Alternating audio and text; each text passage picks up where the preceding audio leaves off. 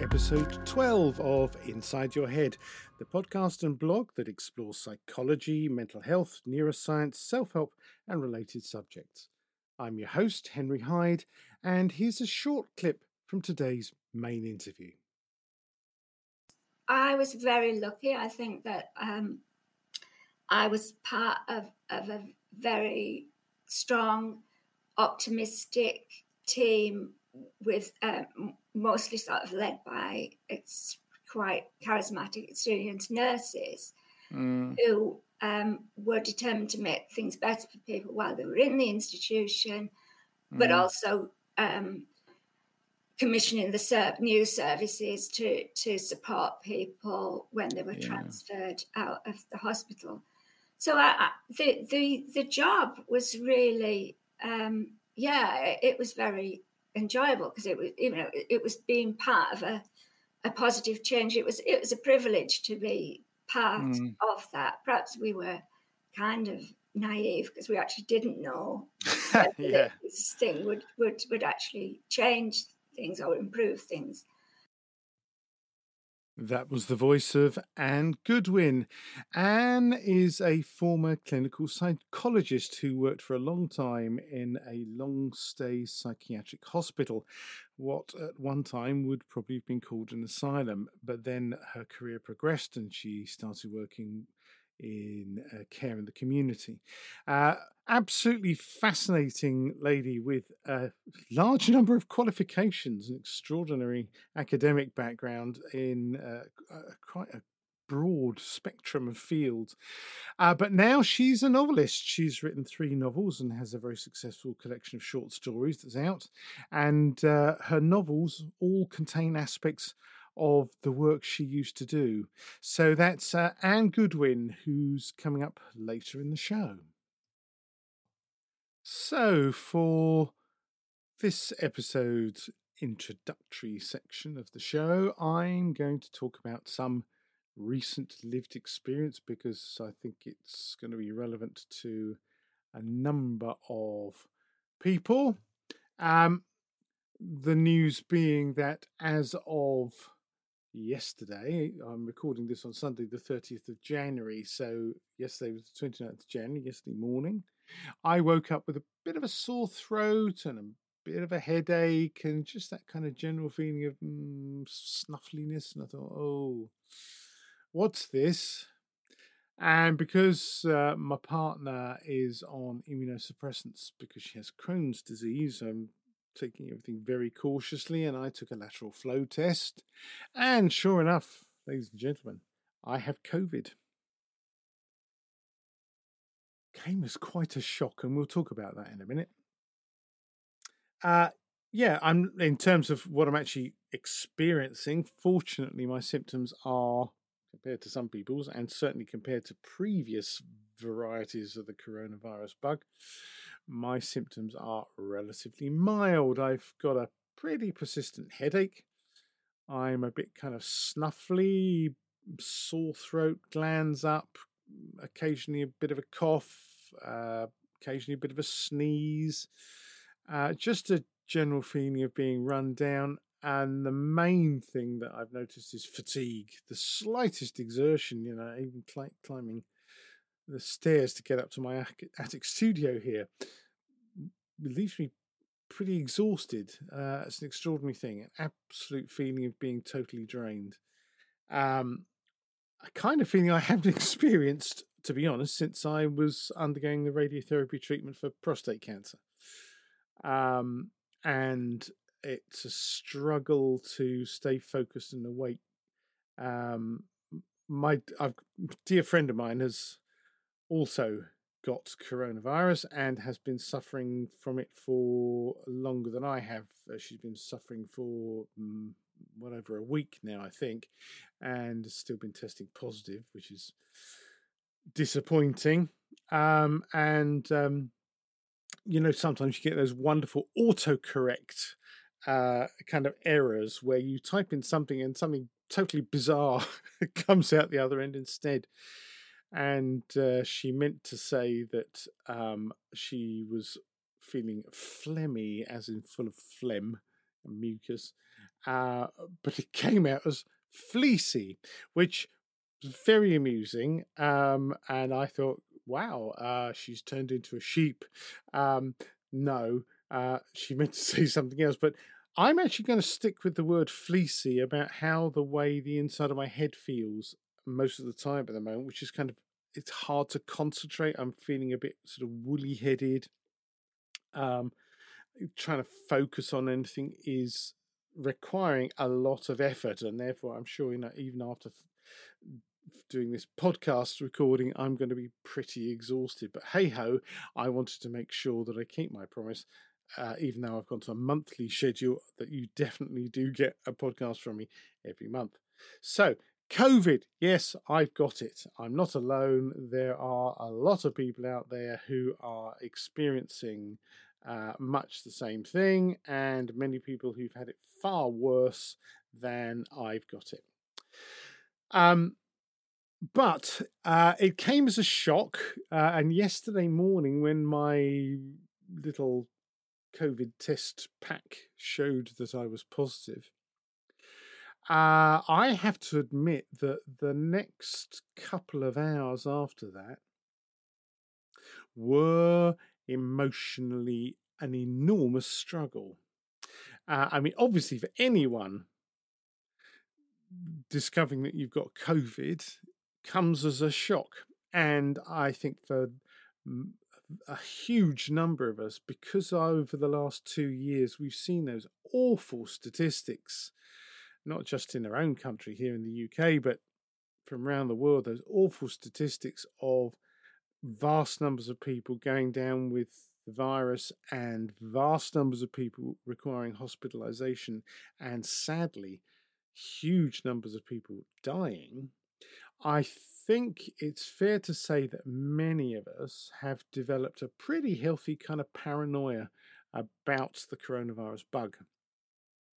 And it's only quite recently, with the emergence of this Omicron variant, which thank goodness seems to be much less uh, dangerous, that that situation is kind of easing. Also, thank goodness, I am triple jabbed. You know, I had the two main jabs. I think mine were the Oxford AstraZeneca, the first two, uh, uh, last year. And then towards the end of last year, I had the booster jab, which was, I think, from Pfizer. So I am triple jabbed and therefore as protected as you can be. And I've taken endless precautions using hand gel, wearing a mask. Uh, you know, uh, there's a lot of people out there who've been much more blasé about these things, but I haven't.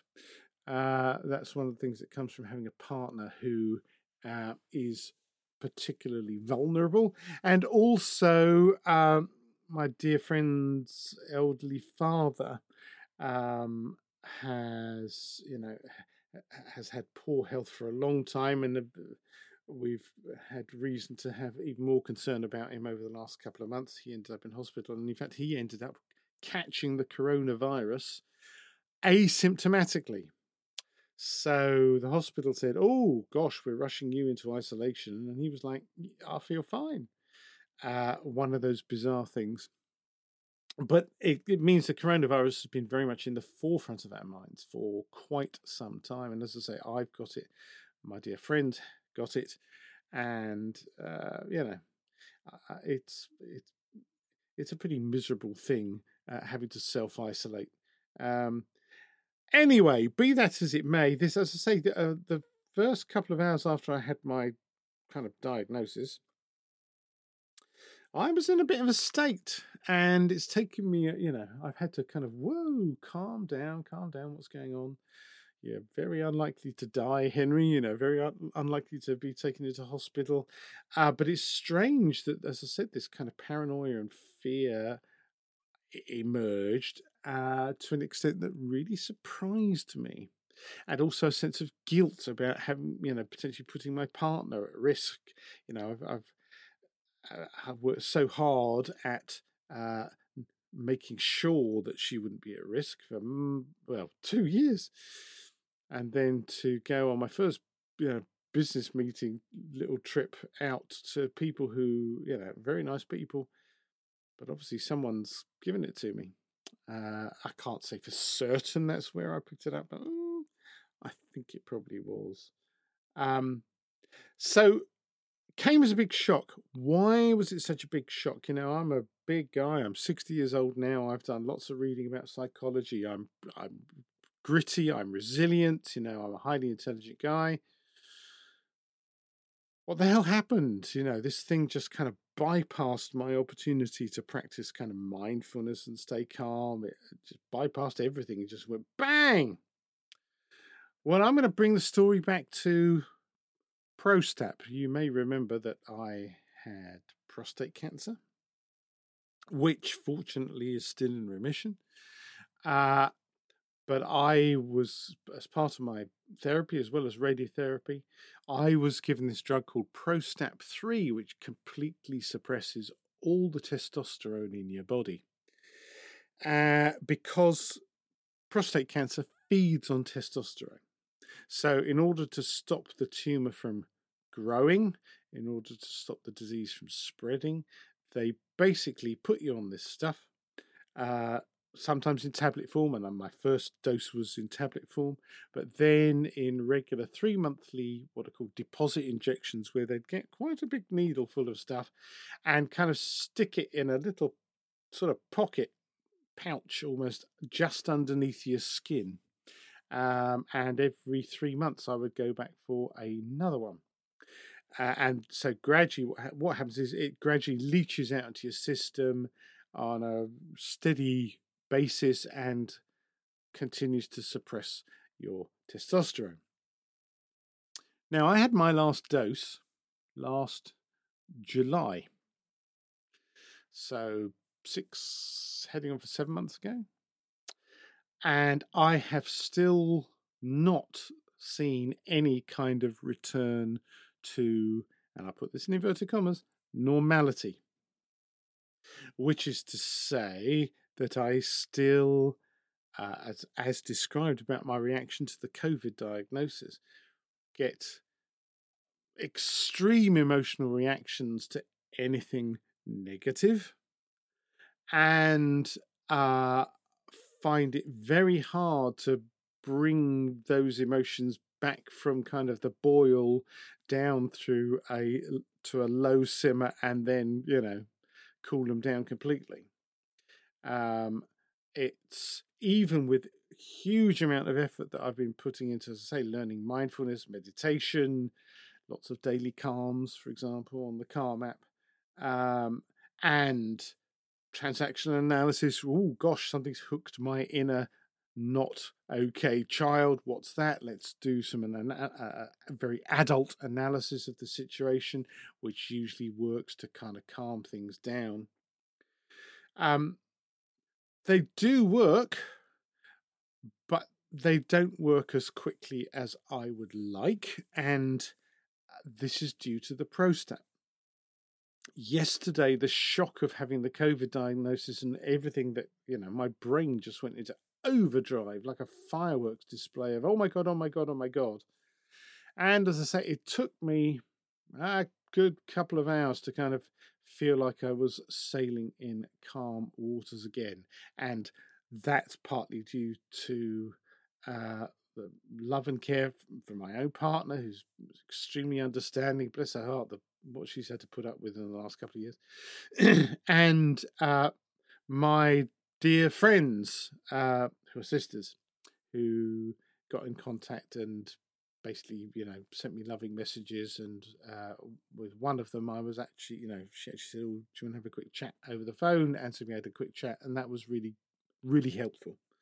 And I'm extremely grateful and lucky to have the support of such lovely people, and also such lovely people who understand that what in you know would appear to be an emotional overreaction to certain situations is actually almost kind of nothing to do with me. That what they're witnessing is the uh, working through my system of a chemical reaction. which takes over my ability to self regulate my emotions. Now, as I say, I've learned some pretty good tricks about, you know, whoa, okay, let's just let this stuff float away and go. And yeah, I can't prevent it. I've got to feel what I'm feeling. let it, just let it come out. It's exhausting, but let it come out. Breathe, calm down. okay.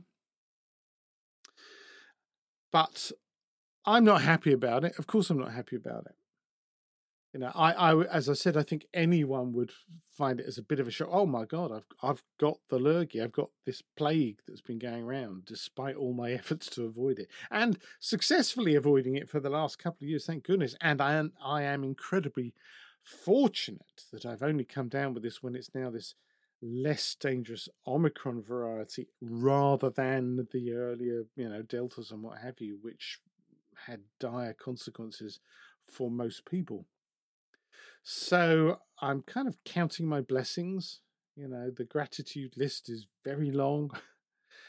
and um, I'm going to be okay. You know, I know that it's a pain because I'm self employed and it potentially could impinge on my ability to work, which is not good. I'm not going to get any sick pay. I'm not going to get any government help.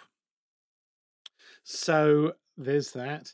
And but hopefully you know a lot of people are reporting now and the regulations have changed that potentially after five or six days assuming please that my uh, lateral flow tests on day five and then day six come back negative uh, i will basically only have been have to, having to be in confinement for let's say a week uh, compared to you know previous variants where it was two weeks, four weeks, whatever. Um, my poor friend who's got the virus actually has passed the five and six day mark, and uh, the last I knew yesterday, she told me yes, she was still testing positive, which is pretty depressing because she's got a heavy workload as well, and she's got lots of stuff to deal with, and so that's you know, really aggravating. But what are you going to do? Eh? Uh, nature will take its course, and this is all new territory for all of us, isn't it? The Omicron variety and the effect it has on each of us individually. Uh, I get the impression that her symptoms have been worse than mine, actually, well, so far, is what I have to say, and touch wood. Um, but still testing positive after, you know, a week um, which just keeps dragging things out. And we all have lives to get on with, don't we? And it's it's a lesson in the relative importance we place on the stuff in our lives, the people in our lives, the the stuff we've got to do, the kind of family duties we have to perform, the work duties we have to perform. It's part of being an adult, isn't it? Your priorities very often shift from yourself to the stuff you do, the people you're in contact with, the people you care about. That's the way things are. And so when you are prevented from functioning, uh, having the life you want to have with the interactions you want to have, um, it takes its toll. I mean, I know, for example, I it's now weeks, weeks since I actually last was able to get together with my friend. Uh, and I'm finding that very frustrating and I'll be honest, a bit depressing. You know, the, all these things have mental health consequences. So that's kind of the effect that coronavirus has had. But for me, as I say, mixed in with this Prostap 3 thing. And prostate cancer, you know, this is something that men, particularly men of a certain age, find really difficult to talk about. Uh, but it happened to me, and it's happened to you know I've I've made a series of YouTube videos about my prostate cancer journey, and it got phenomenal responses. Uh, and you know, a lot of guys confessed to me, "Oh, well, gosh, thanks for talking about this, Henry. It's something I've always felt awkward about, but actually, what you've told me is really informative." And as a result, I went and got myself tested, and uh, I feel personally, uh, you know, that I feel great about that. That I managed to pass on information that was literally critically important for the continued health of a number of people. Um, but I'm going to remind it again if you're a man, uh, if you're a white guy aged 50, 55 plus, um, if you're a black guy aged mm, probably 45 plus, because it's just the way things are with nature, biology, go and get yourself tested. All right. Uh, if you are the spouse, lover, companion, partner, flatmate of an individual of that description, um, you might want to bring up the subject with them. Oh, have you ever had a what's called a PSA blood test, prostate specific antigen, PSA blood test? Uh, most of them will go, What are you talking about? Um, let's just, I'm going to put it in succinct terms. This is a blood test, a very simple blood test that can save your life. I'm type 2 diabetic and I was incredibly lucky that when I was, was a couple of years ago, obviously two, three years ago, when I went for a regular checkup to do with my type 2 diabetes, part of which is they do a blood test to check for your blood sugar levels and various other things. And uh, in the follow up meeting, a wonderful nurse who was incredibly thorough and meticulous about making sure every time she saw me, she there's a list of questions they have to should go through. And uh, she was great, took her time and just made sure that I properly answered every single question on that list. And the very last question was, well, okay, all those things sound great. Is there anything else you can think of that has changed since the last time we spoke? And I said, well, I might be imagining things, but I think it's taken me a bit longer to have a pee than previously. And she said, oh, we'll just take a bit more blood from you. That blood test saved my life because it showed up the fact that I had very elevated PSA levels in my blood. And that then triggered a sequence of events of going for checkup with the doctor who, yes, inserted a finger up my rectum because you can reach your prostate gland. Uh, that led him to say, oh, yeah, that's not entirely normal. Uh, I think what we should do is send you for a biopsy, and the biopsy, which was a weird experience. I'm not going to talk about it now, um, but it basically proved beyond any shadow of a doubt that I had prostate cancer, and I actually had a very aggressive form of prostate cancer that had already moved outside what's known as the capsule of the prostate itself, and into at least one of my lymph nodes and therefore was you know basically racing away um, and uh, was in danger of what's called metastasizing which is basically spreading around your body and then you really are in trouble and it had a very high what's known as a gleason count which is a measure of how aggressive and how fast the cancer was growing so, thanks to that lovely nurse, hello, Elizabeth, if you're listening, that lovely nurse who just was very thorough and made me feel like she wasn't in a rush because this is one of the problems at the moment with the health service under pressure, particularly, of course, since COVID. Well, first of all, getting to meet someone face to face, there's the thing. And secondly, you know, the time pressure on the medical staff, nurses, doctors, whatever you know, but she didn't make me feel pressurized at all. Like, take the time. Is there anything else you can think of? That question and the answer I gave saved my life. So, guys, get yourself checked. But this is, I, I just, you know, the point of this is not just to proselytize about get yourself checked, guys. It's also just something that definitely doesn't seem to get talked about. The effects not only of the radiotherapy, which are pretty well covered and certainly in the videos I made, but the effect of this Prostap 3 drug, which uh, varies entirely from individual to individual. This I now know. There are people I know who've had prostate cancer and were on Prostap, and within about a month of the last dose of the drug, were kind of getting back to normal. You know, emotions more under control, and we've got to talk about this. We're noticing a return of their libido. Because obviously, if you've got no, pros, no testosterone in your system, guys, it basically means you completely lose interest in sex.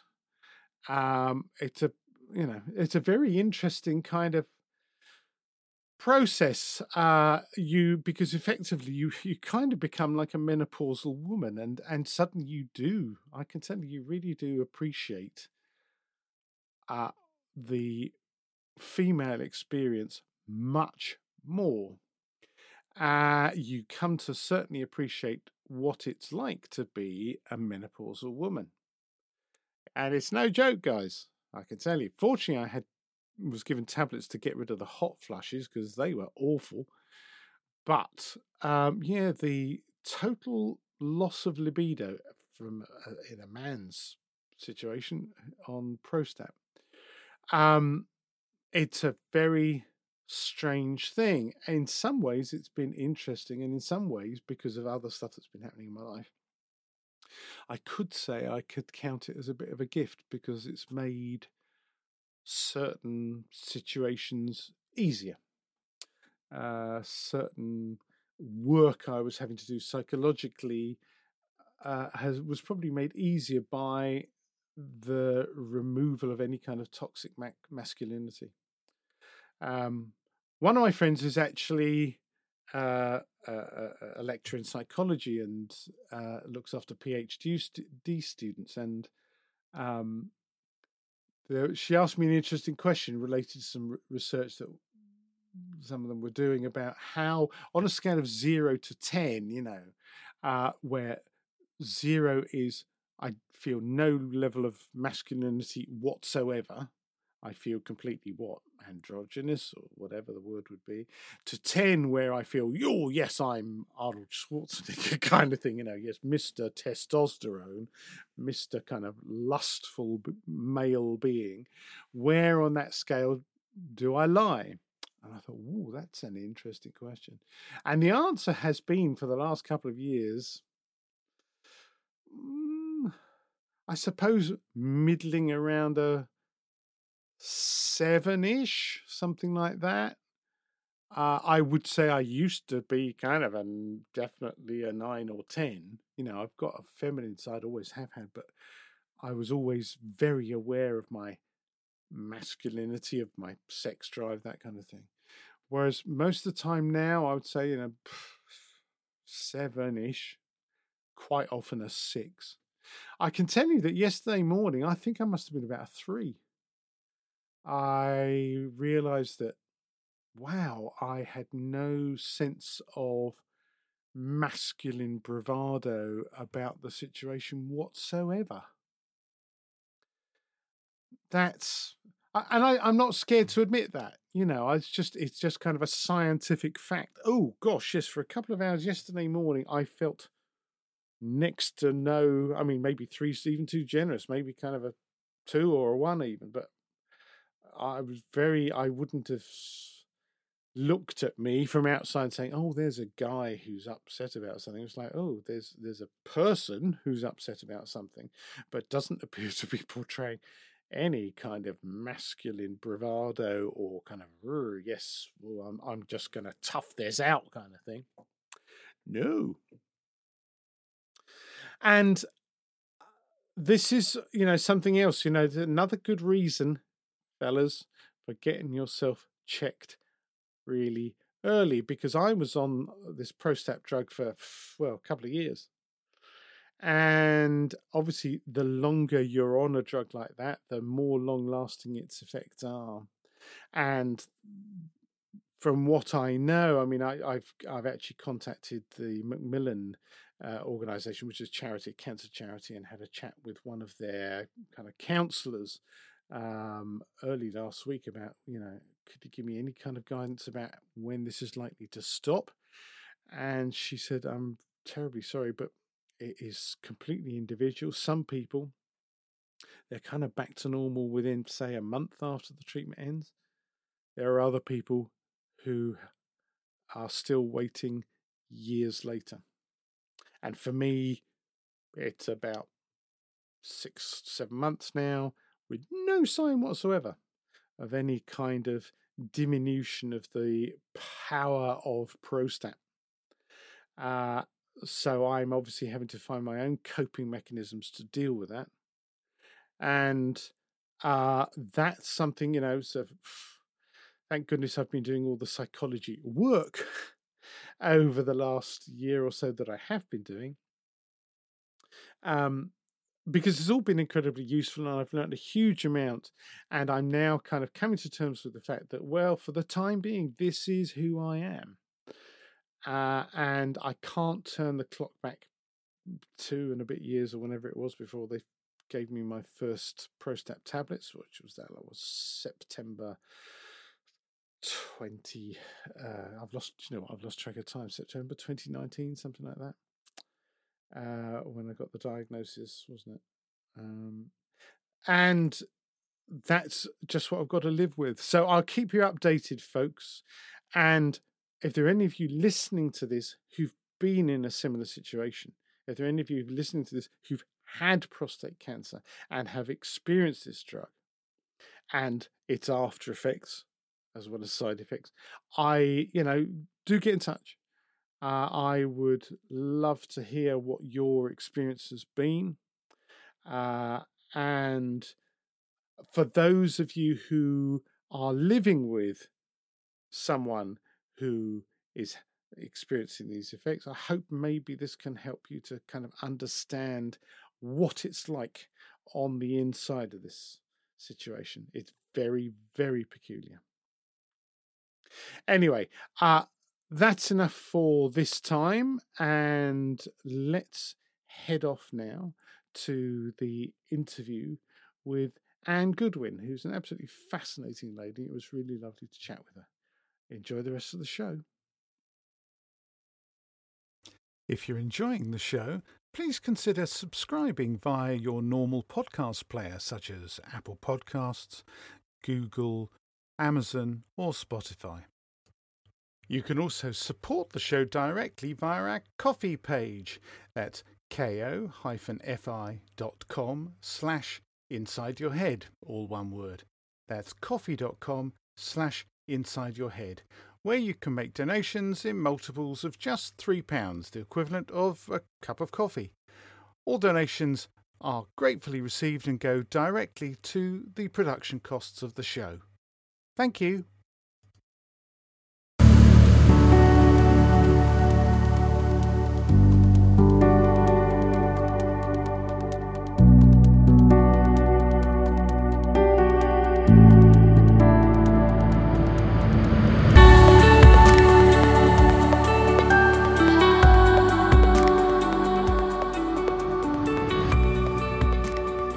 Hello everyone, and welcome to the interview section of Inside Your Head, episode 12. And we're recording this on the 25th of January 2022. And yes, the pandemic is still sort of ongoing with Omicron or whatever. We're all getting to know the Greek alphabet, aren't we? Uh, but fortunately, uh, the effects of it seem to be less than they have been for some of the previous variants, and I'll be talking a bit about that in my introduction. But today, I've got someone on the show who actually approached me, which is rather lovely. And I'm absolutely delighted because this lady has got the most extraordinary background. She used to be a clinical psychologist in a long stay psychiatric hospital, what probably in the old days would have been called an asylum, I'm sure, but is now uh, a writer. She's an author with three novels to her name and a short story collection. She seems to be doing extremely well. So I'm absolutely delighted to introduce to you Anne Goodwin. Hello there, Anne. Hello, Henry. I'm delighted to be here. Thank you for having me. Oh, you're welcome. You're welcome. Thank you very much for getting in touch. You're exactly the kind of person who I think, yes, my listeners will be fascinated by someone like that. That's absolutely wonderful. And uh, perhaps we should uh, explain to our overseas visitors who might not be particularly familiar with Access. You're from a different part of the country than I am, that's for sure, aren't you, Anne? So tell us a bit about your background, where you're from originally, what kind of a, a brief overview, what kind of life and education and career you've had to date. Um, and we've got to include the fact that you're actually a park ranger in the Peak District, which is absolutely fantastic. So tell us a bit about yourself then, Anne. Yeah, thanks. Um, so I was grew up in the non-touristy part of Cumbria, which is um, verges on the, the English Lake District, um, which partly accounts for my accent. However, it has mellowed a lot over the years. As when I went first went to university in mm. the mid seventies, and I met people from the, south of, of England. Um, yeah. They couldn't understand what I was saying, and nor could I understand them. Yeah. So it did have have to change. So yeah, I went I went to Newcastle University. I studied mathematics and psychology. Wow. Then I went straight from that and did a PhD in psychology with um, Dr. now Professor Mark Williams, who you might have come across as oh, yeah. well known. Eh, well, he's he's preeminent. He's kind of done. He's yeah. Mr. Mindfulness, or rather Professor Mindfulness. And at that time, um, he was at the beginning of of his sort of. I mean, he'd, he'd done his, his trip, but I was his first PhD student. Oh, right. Um, which was quite an honour. And um, we were studying um, cognitive understandings of, of depression. Right. So I, yeah, I, I, did my PhD. He was determined that I would get through it, uh, more confident that I would would than uh, than I was myself. And then I went. I did. I from that I did training in clinical psychology. Wow. So you're actually a doctor, technically. I am. Yeah, yeah, yeah. But I mean, I don't. I did use that title when I worked in, in, in the NHS where it was appropriate. But given that yeah. some people have got PhDs in creative writing and, and I don't, it, I forget. Yes. To be honest, I forget that I've that I've got it. You know, but it, I mean, obviously, you know, I worked hard to get it. But it's one of those things where, um, you know, it, it feels so important at the time, and then you moved on to another phase of your life, yeah. and you know, it, it's it's different. Yeah. Yeah. I mean, and also because because of the environment you've worked in, the, the the the title doctor, of course, would be confusing to some people because there's doctors of medicine and doctor of philosophy, which is presumably uh, what you were. Yeah, yeah. It it could be confusing, um, but it also sort of like represented the status that um, mm. I mean, it's still sort of like a very hierarchical system where the yeah. psychiatrists were the, the the head, and yeah. um, we sort of like to, to challenge that a bit and that, that we, we were real doctors and and then of course it changed but but it's also an extra confusion because within clinical psychology now the training is a taught doctorate whereas oh, right. my doctorate is a phd by research yeah. um, and and my training in psychology at that time was an msc so, right. so you know, we're always out to sort of confuse people as, as much as we can. Yeah, sure, but but basically, you, you you're you're very modest about it, but you've got letters dripping after your name. Well, and yeah. In fact, in fact, you've reminded me, and I kind of forgotten. I actually have four degrees. Really? Uh, wow. So I did. I did the BSc. You know, uh, um, then my PhD then an MSc in clinical psychology, which was my right. professional qualification. And then I did an MA in organizational consultancy, which was a, um, wow. a part time course at the Tavistock Clinic with, in conjunction with the University of East, East London. So I did that much more recently. I think. Wow. I think I got that in the year 2000. So, but wow. but yeah, you know, that's Fantastic! That's that's amazing. That's brilliant. I mean, it, I think uh, uh, listeners, we can we can kind of take it from that that she knows her onions, guys. As we would say. I, I can still I can still make a fool of myself quite easily, and I'm actually much much better at writing stuff down than I am at, at. Fantastic. well, you're doing fine so far. Now, uh, in amongst that, okay, so uh, where whereabouts do you live now? Then now I live um, more or less in the middle of England. Right. Uh, but for overseas listeners, we need to stress that that is is I'm talking about England and not the whole of the UK, and Scotland right. is not part of England. Yeah. Um, and so it's I'm as far from the sea as it's possible to get, which is, is unfortunate. But otherwise, um, I'm in the the um, landscapes, the literary landscapes, near, quite near to um, where the poet Lord Byron grew up at Newstead Abbey, oh. and also sort of the other end of the social scale, um, not far from D.H. Lawrence. Oh, wow. And I actually remember when I was reading um, D.H. Lawrence in, in my teens, I really struggled with the accent. It didn't it didn't make sense to me. Yeah. And now it's um now I hear it all around me. So it's fantastic. But the other yeah, the other thing is um you asked about my work as, as a ranger. I mean, this is a volunteer role in the Peak District National Park as, as a ranger. And um, in normal times, I would go out every every other Sunday, walk around a patch and sort of there to both to help people out and to remind them of some of the rules and regulations of, of uh, being yeah. in that park. But I also yeah. lead a walk through a literary walk, which suits me down to the ground, through Jane Eyre territory. Now, oh, wow. most people know of the Charlotte Bronte wrote, wrote Jane Eyre, mm. and, and most people know of the, the Brontes being based in growing up in Haworth in Yorkshire mm. and their love of the moorland there. Mm. But Charlotte Bronte actually came to Hathersage in Derbyshire, which is it, it has, it's a village which is not so far from Sheffield. Yeah. Um, two years before she published Jane Eyre in which was in 1847.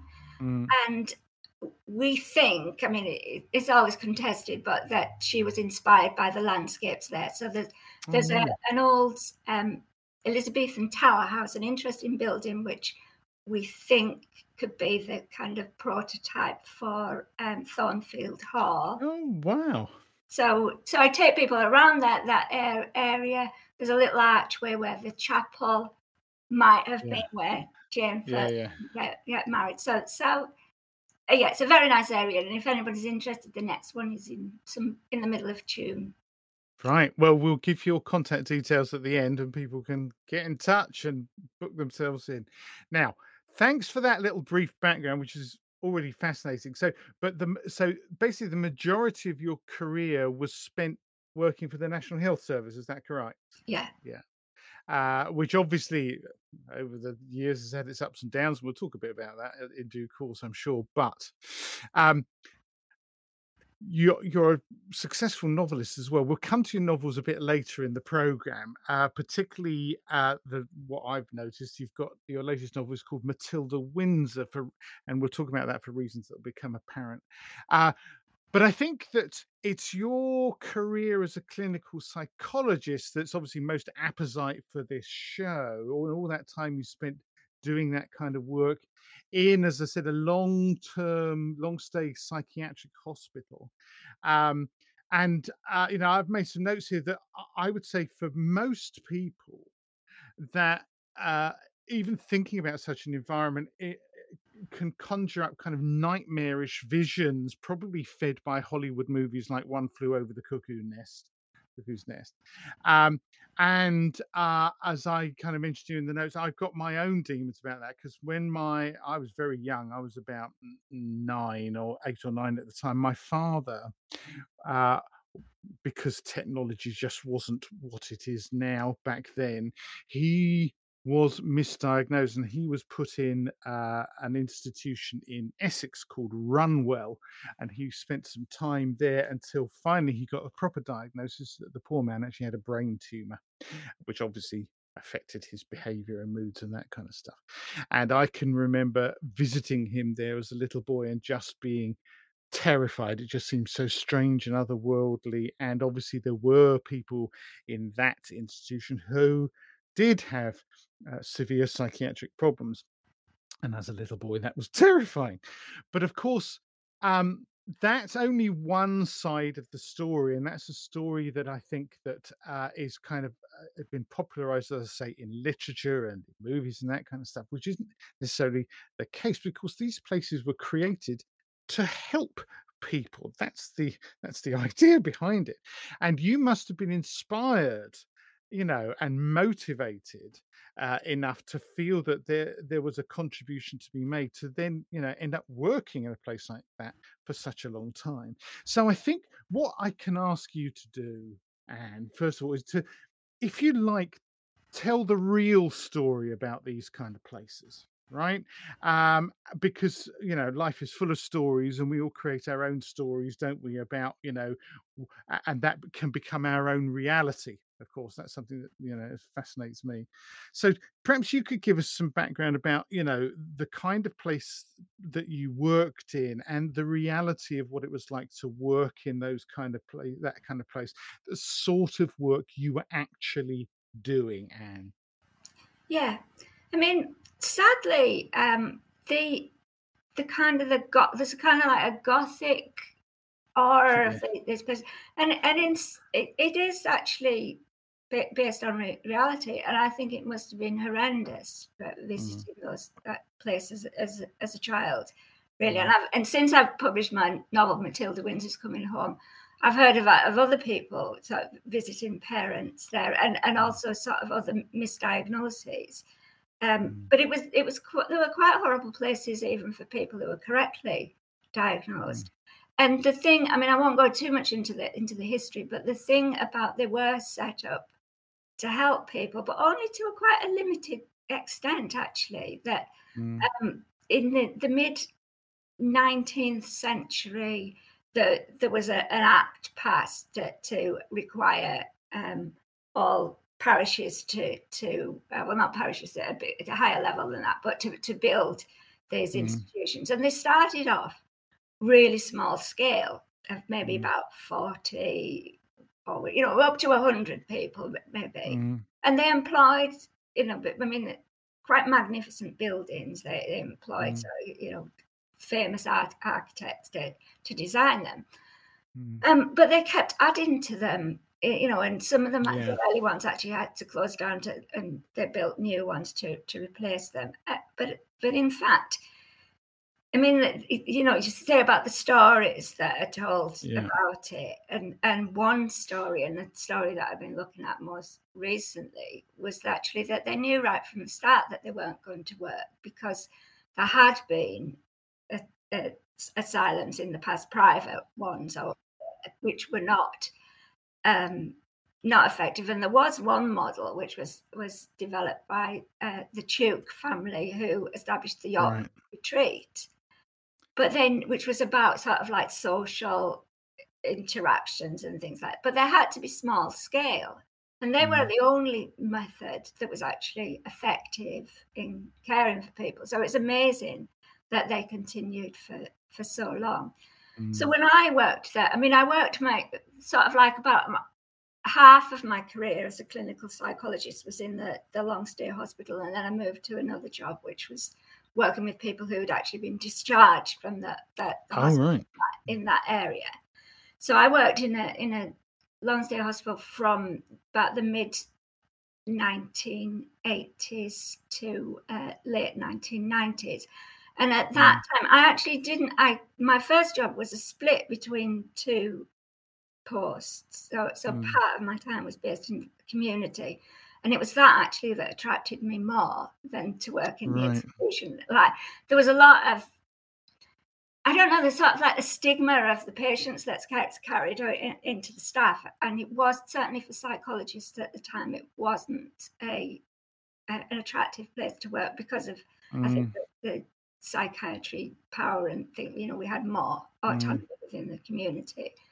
But at that time, that it, the closure programs were already underway. I mean, it was it was government policy since um, the 1959 Mental Health Act to actually move resources into the community. But it was another 25 years before any of the hospitals closed, which shows what a, mass. I mean, there was resistance, obviously, but it shows what a massive undertaking it, it was. Mm. So it was. I mean, there were there were depressing aspects of it because there were still these long stay wards where with with Mm. people who'd been there for decades. And Mm. I, um, I mean, some of that has actually sort of made it into into my novel. Um, Right. But I remember when I was first arrived, um, in, in, as part of my induction, I went to Mm. visit one ward, which was um, a lot of elderly ladies were uh, resident there, Mm. and the the ward sister was talking to me in the office, and this series of of little old ladies would come up to the door, and Mm. she would just kind of dismiss them away or ignore them until they got bored and and disappeared. So no, really no uh, interaction until one came and um, she got her to sing a nursery rhyme for me, for me. And I thought, oh, what what have I come to?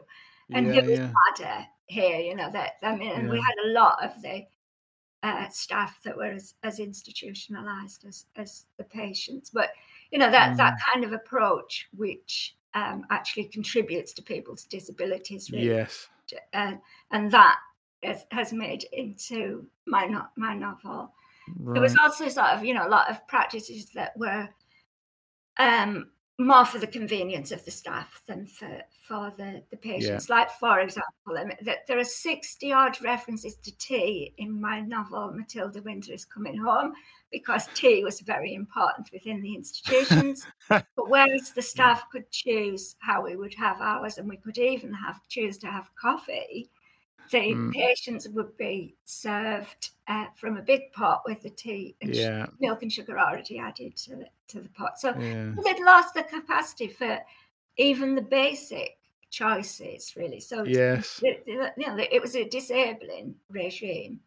But I was very lucky. I think that um, I was part of, of a very strong, optimistic team with um, mostly sort of led by it's quite charismatic, experienced nurses Mm. who um, were determined to make things better for people while they were in the institution, but Mm. also um, commissioning the ser- new services to to support people when they were Yeah. transferred out of the hospital.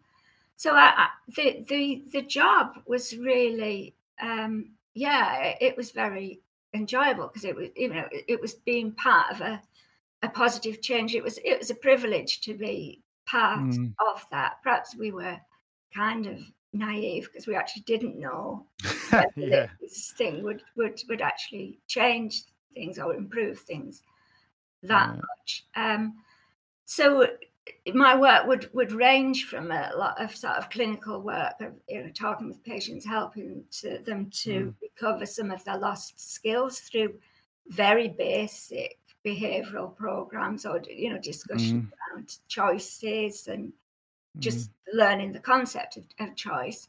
Um, I did a fair amount of, of training with with the, the, staff, sort of devising teaching Mm. Programs, uh, research, and Mm.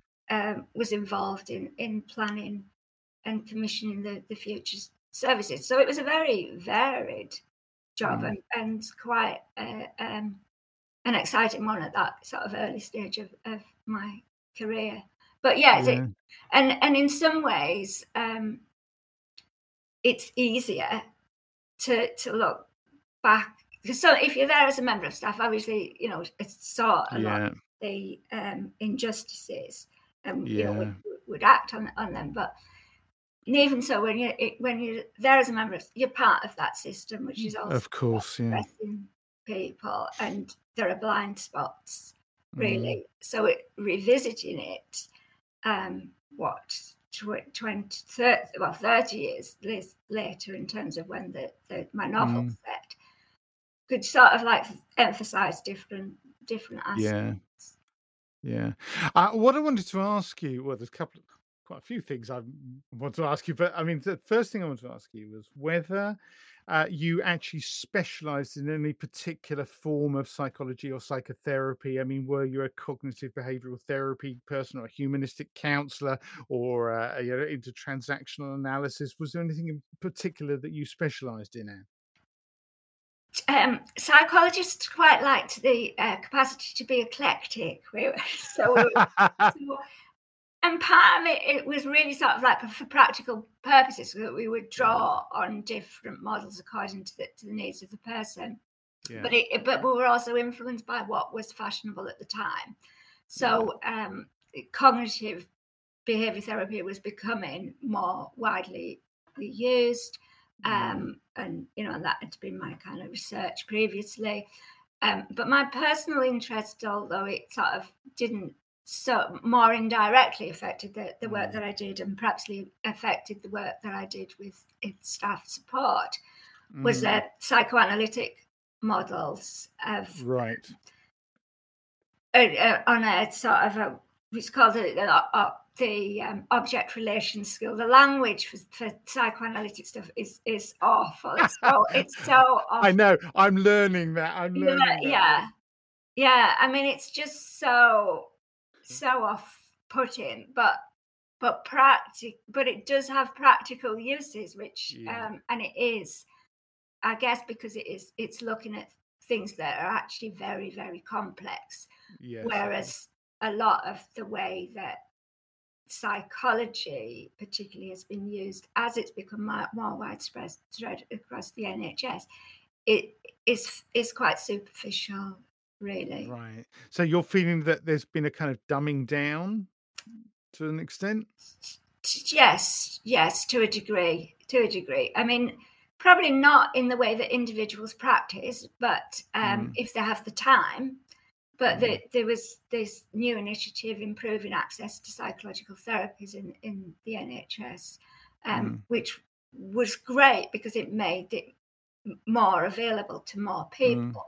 However, what it, was introduced in it, I mean, I think the, the various levels, and, and you'd be at level four, I think, before you get to a psychologist. I mean, it didn't right. affect me because I it was in, introduced in a different specialism, and mm. uh, I, you know, it, was quite close to when when I was was leaving. Mm. Um, but but the, the first stage is that kind of like computerized therapy, and and mm. then there's it's manualized, so there's less creativity, there's less mm. individuality. And mm. there, there are good things, obviously, of like some things that people might have not been aware of, but um, but yeah, I I think there's a, a dumbing down. Yeah, well, as with everything in life now there's an app for that you know and, one of the things i was looking at before you know talking to you is just having a look around oh my goodness me there's umpteen apps now where you've got the effectively a, a robot therapist uh, who you know will help you know cheer you up or whatever or of course then there's apps where you can actually get to mm, well not necessarily talk to but text with someone who really is a psychiatrist or something goodness knows where in the world. They could be in the Philippines or they could be in Barnsley, you just don't know. Uh, and it's quite interesting. Um, obviously, I think because of the COVID pandemic, lots of people suddenly became conscious of, oh, I don't feel right. I'm not happy about this. And a lot of people's mental health has been affected in one way or another. Uh, in fact, right back episode one, where I talked to Dr. Lawrence Baldwin, who's, uh, you know, teaches psychiatric nursing, uh, had fascinating conversation with him about the kind of different ways that different people have been affected by the confinement of the pandemic and you know all our normal behaviors have been restricted. Uh, but um, yeah so i kind of see where you're coming from there and i because i went and tried one and it was like very standardized answers there's not much kind of real genuine personal interaction going on very much stock responses uh, designed i think for people who are a great deal younger than i am you know that kind of uh, rather glib sort of street talk response, which like, yeah, don't work for me, doesn't work for me. But anyway, one of the things I'm interested in, because of course you, as I say, that this main thing, you worked in a in a, a long stay psychiatric hospital. Um, and I think that a lot of people would be interested to know okay, so what kind of illnesses do the people have which means that they need to go for that kind of long-term psychiatric care rather than just seeing a, you know the local therapist or counselor or even gp you know? What kind of problems would people have that would lead them to need that kind of long-term care yeah, I mean, first of all, that none of them would actually need to be in that institution because they, they, they would be better helped out, outside. But but aside from that, I mean, it's like like about I think it's about one in four of us who would have a a common mental health problem, like hmm. anxiety, de- depression, or some, something like that. Mm. Um, and maybe it's about one in a hundred who would have a serious mental health issue um, mm. which is often under the, the, the, headline of, of psychosis. And these are mm. often people who are, um, I mean, it, it, it's actually very, very difficult to, to, to pin down because the, the mm. psychiatric language, I don't feel is appropriate, but the psychological language is a lot about sort of, oh, they experience these odd things, mm. which sometimes sort of like too makes it too normalized. But it's really often people who who are out of touch with what we would call our ordinary reality, consensus mm. reality. Mm. Um, and but again, that's difficult because a lot of of people are quite out and but allowed to continue because of their yeah. their beliefs, political, religious, or whatever beliefs are, are yeah. um, endorsed by the power, mm. people in power. Um, but but there, but I think it's sort of like that. It, it would impact much more on um, more aspects of their life, their relationships or uh, mm. jobs, mm. and and sort of you know just get getting on with with life. And to, you know, I mean, if you think about one common experience of people would be hearing voices of right. of, of, of, a voice that's sort of someone who isn't isn't there Mm. And if you think about, we used to we used to have an exercise that we did in training where you you'd um, uh, somebody would come up and whisper things in somebody's ear while mm. they were trying to hold a, a, conversation. Like you know, imagine you know if that were yeah, yeah. to us now. So you can think about how distracting that must be. How mm. difficult mm. to get on with your life when that is happening, and that is a is a is a very um, a very common experience, and that that mm. um, other people have, have have sort of like generally false beliefs but so sort of yeah it's sort mm. of like anomalous sen- sensations and the, the people you know the people that you see uh, shouting in the mm. street mm. and, and the, the, the, I mean sometimes people can be quite scary as well yeah. as well with it, yeah. yeah. Yeah, and uh, I mean, a lot of people, I think, uh, I've heard about, don't really know what they necessarily are. Hallucinations. I mean, is that what kind of thing would lead to someone having hallucinations? Yeah. Uh, it would that would be like a chemical imbalance because obviously certain drugs can induce hallucinations, can't they? Like LSD or whatever. So, what kind of problems would lead to someone actually hallucinating? Yeah, so so hallucinations, I mean, commonly um, like auditory hallucinations, like the hearing voices, right? Other times people might have strange sensations or seeing things, but but but um, yeah, sort of commonly hearing voices, and I mean a, a, range of reasons, as you say, that that um, they can be caused by by drugs. So obviously, brain mm. chemistry is involved at some level. Mm. The psychiatric model overemphasizes that because if we look back, a lot of people um, are um, hearing voices of people who have abused them in the past. And oh, I see. It happens a lot to to survivors of, of childhood sexual abuse, which right. was very much brushed under the carpet in the past, Yeah. partly through ignorance and partly because they didn't, you know, people didn't want to know. Um, so when I started working um, as a psychologist in the mid 1980s, um, and if people present wanted to talk about their voices or they presented with uh, these odd beliefs, delusions, you know, like I haven't Mm. got my body or whatever, the the standard, the the proper practice was that you were supposed to ignore ignore it. In- Oh in- my goodness.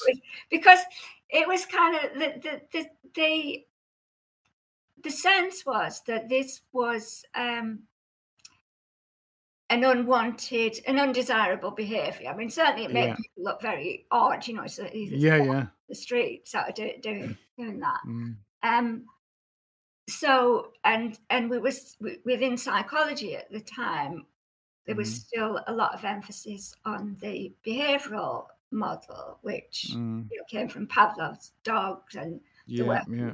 pigeons pecking at different buttons, which Yeah. Yeah, has it it's, it's used as you know it can be extremely, Yeah. valuable. So so the idea was if you didn't encourage them, if you didn't give them attention, they would kind of fade fade away, which is a crazy kind of magical thinking, really. You know, Yeah, these yeah. were people's most cherished beliefs. They Yeah. wanted help. They were Yeah. desperate to communicate it, and they were they were being ignored.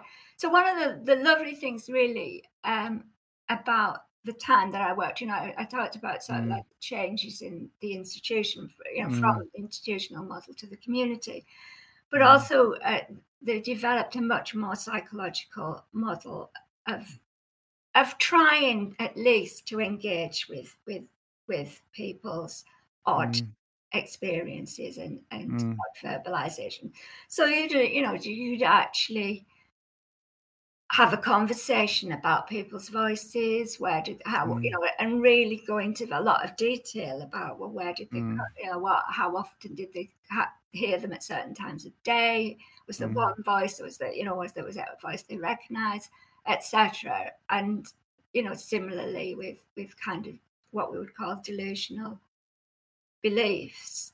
Mm. Um, and partly, um, yeah, that that was mostly I think led by psychologists and also by the service user movement, who um, were actually great as as colleagues because there were Mm. people with, within that who were strong enough to say, well, actually, we're not mad, we're angry, Yeah. and you know we have a, a voice and we you know we will be listened to and Mm. and that is still very much needed but there's much more i mean some of it's lip service but there is Mm. much more willingness within services to collaborate with with Mm. those move and there's there's a kind of hearing voices network which Right. was, um i believe developed by uh, a man i mean i, I did did did meet him but i'm you know, trying to think about who i'm not quite sure who developed it but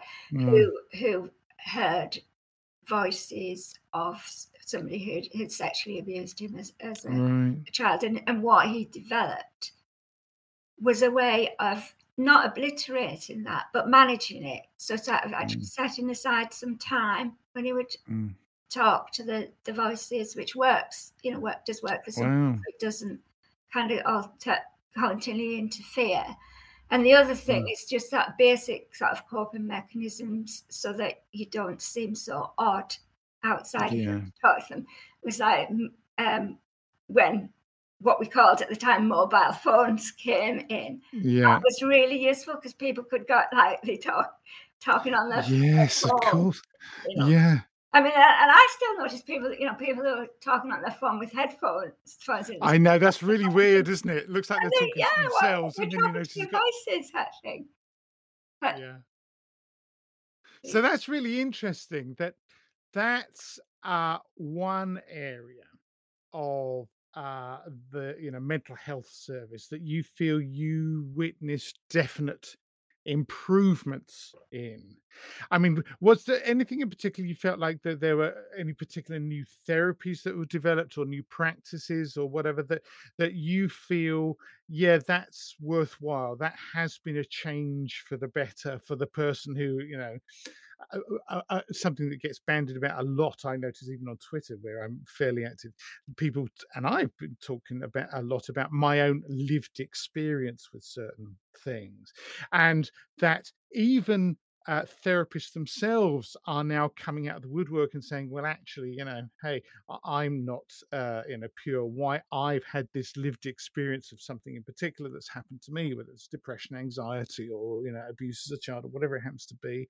Um, you know, grief, you know, the way that people are handling grief, particularly in the time of the pandemic, where certainly the first part of the pandemic, all those poor people who couldn't visit their dying relatives, you know, and that is, I think, going to leave a legacy that's going to, you know, the nation, the world is going to have to deal with down the line at some point. So, is there anything that you feel, as I say, that you felt like actually that was really good, that was really worthwhile? And I, I think just following on from from that kind of yeah, the the general uh, the general moral openness around mm. around mental health issues. I mean, it, it almost comes to the get to it's like it's a badge to wear, and if you haven't got one to present, or you don't want to talk about it, you can't. You yeah. sort of can't fit in. I mean, that, that's not not true. There is still that that that stigma. Mm. But I think, I mean, that that one of the reasons that I value the the um, psychoanalytic models is that they kind of acknowledge that right from the start. You know, they're, they're all mm. wounded people who go into mm. in go into sort of like most kinds of human services. Really, that we're mm. doing it as a, as a, in not only this, but as a way of as, or as an alternative to taking care of ourselves, and mm. that that is a sort of quite quite a strong motivation of, of well, why you put up with a lot of yeah. which you know quite quite quite challenging work. Mm-hmm. So so yeah, that that that openness I think is is is is great. Um, the CBT use with with psychosis, particularly, I think mm-hmm. is um, definitely yeah definitely well. And closing the, the mm-hmm. institutions, mm-hmm. I think is was positive. But then the, mm-hmm. the services that have replaced them are, are far from perfect. Mm. And people, I think people were kind of worry about um, it more, mm. not because people are getting a worse deal, but because they're actually more visible. If, you know, yeah. that, that, and that, well, it's for us, us as a society to, to, yeah. to take care of. What I think we, you know, like the the, the things with the, the pandemic, what what what worries me is that I don't see that kind of spreading across to that the sort of mental health is is everyone's concern and everyone has mm. most people have got mental health challenges mm. and most mental health issues can be related to adverse circumstances you know yeah. uh, but but the the the the rhetoric that I hear, uh, you know, how it's talked about in relation to the pandemic is, yeah, there's going to be a, ra- a rise in mental illness. Well, that is one way of, of talking about it. Mm. But mm-hmm. isn't it just straightforward that when bad things happen to people, we struggle? It's yeah. kind of kind of fundamental. I don't think somehow I don't think we've got that as a, a mm. as a service, you know, as a, as a, as a society. And the other thing mm. that I think is missing is um, sufficient attention attention to early years development, yeah. infancy, which is again mm. something that is is emphasized within psychoanalytic models. It's mm. caricatured as you know, like it's about blaming mothers, and it often is about you know, like I went yeah, into yeah. my therapy because, because I wanted to talk, talk about my mother. But it, yeah. it's mothers because, you know, it, the answer to that is not, well, we'll, we'll, we'll, we'll hide it away. The answer mm-hmm. to it is actually supporting parents of all genders yeah to give the child the attention that they need at that stage of their life and however that is is done. You know, the answer isn't to to tie, you know, ban women from the workplace, mothers from the workplace, because mm.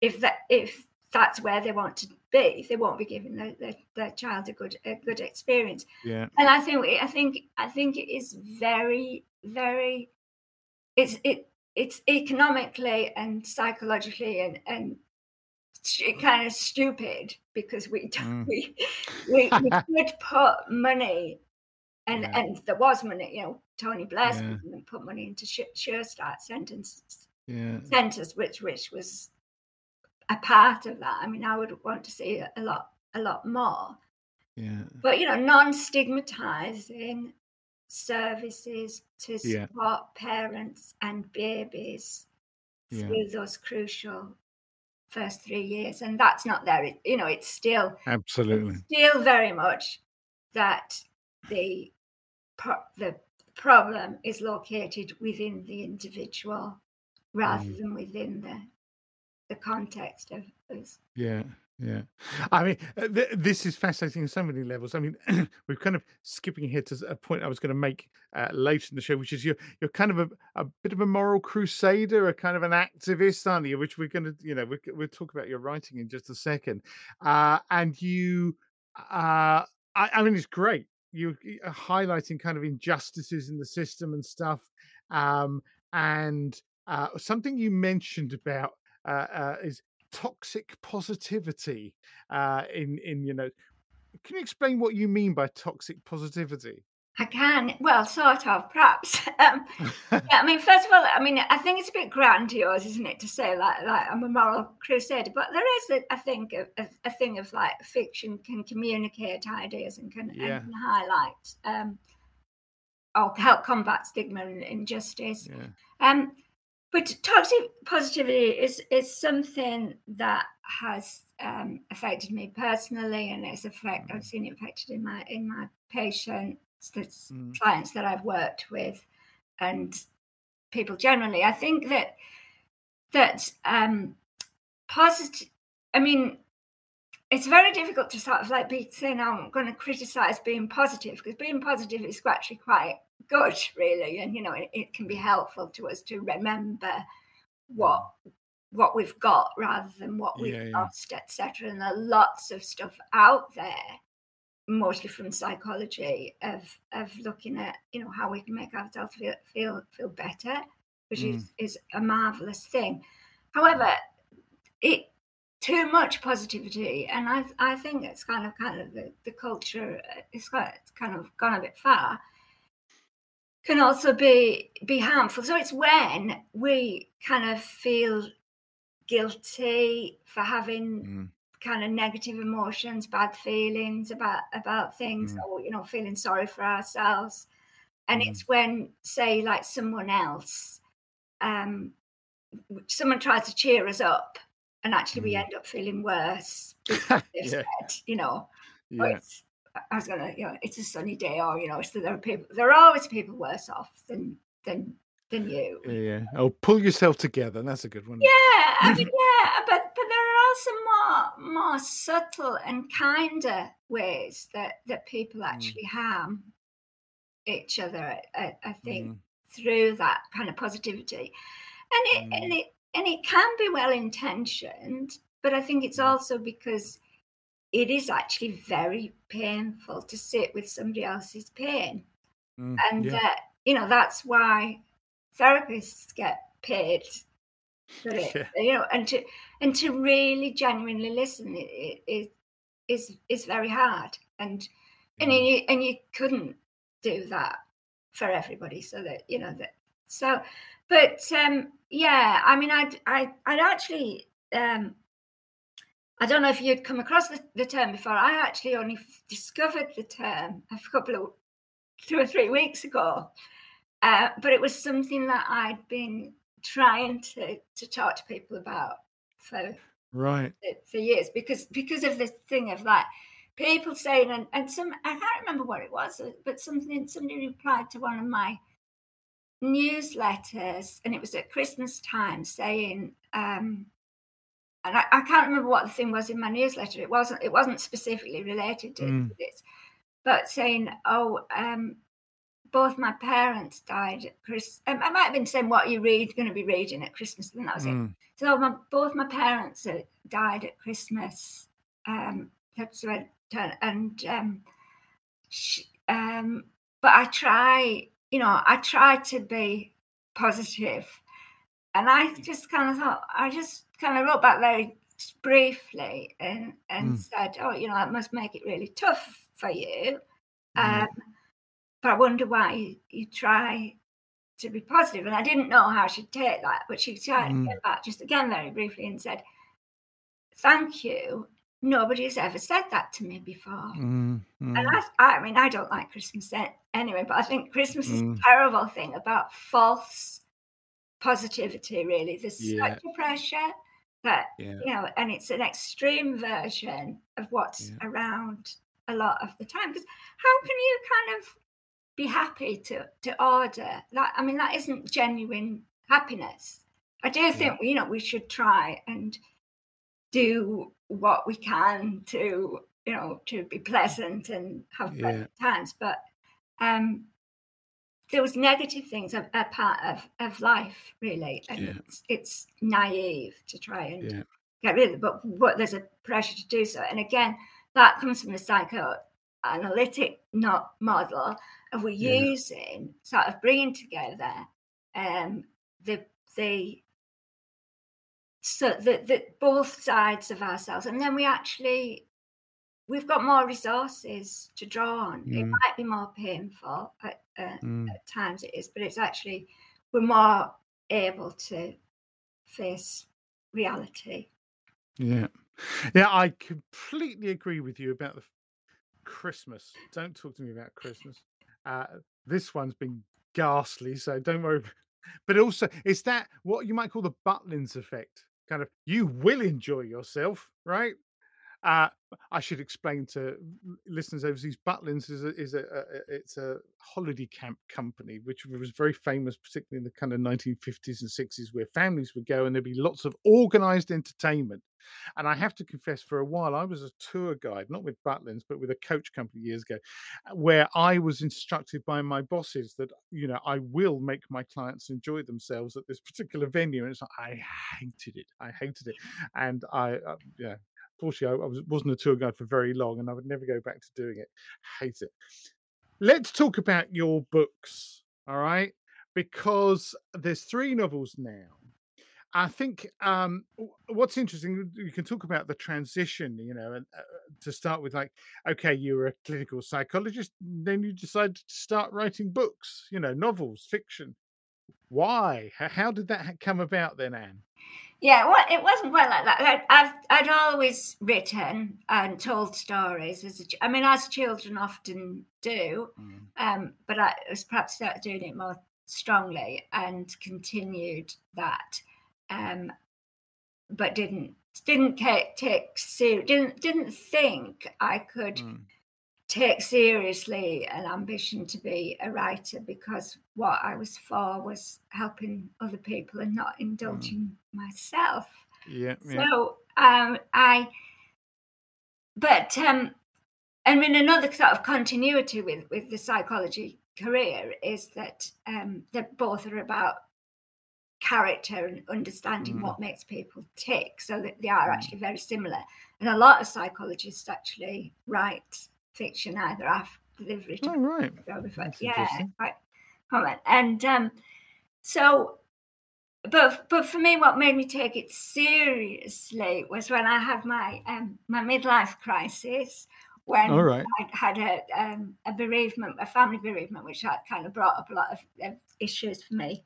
Mm. And I was at the time I was already seeing a therapist, and mm she said to me when I was at sort of like at this very low point, something around, you know, maybe time to sort of think about what you want for yourself, blah, blah, that kind of mm, thing.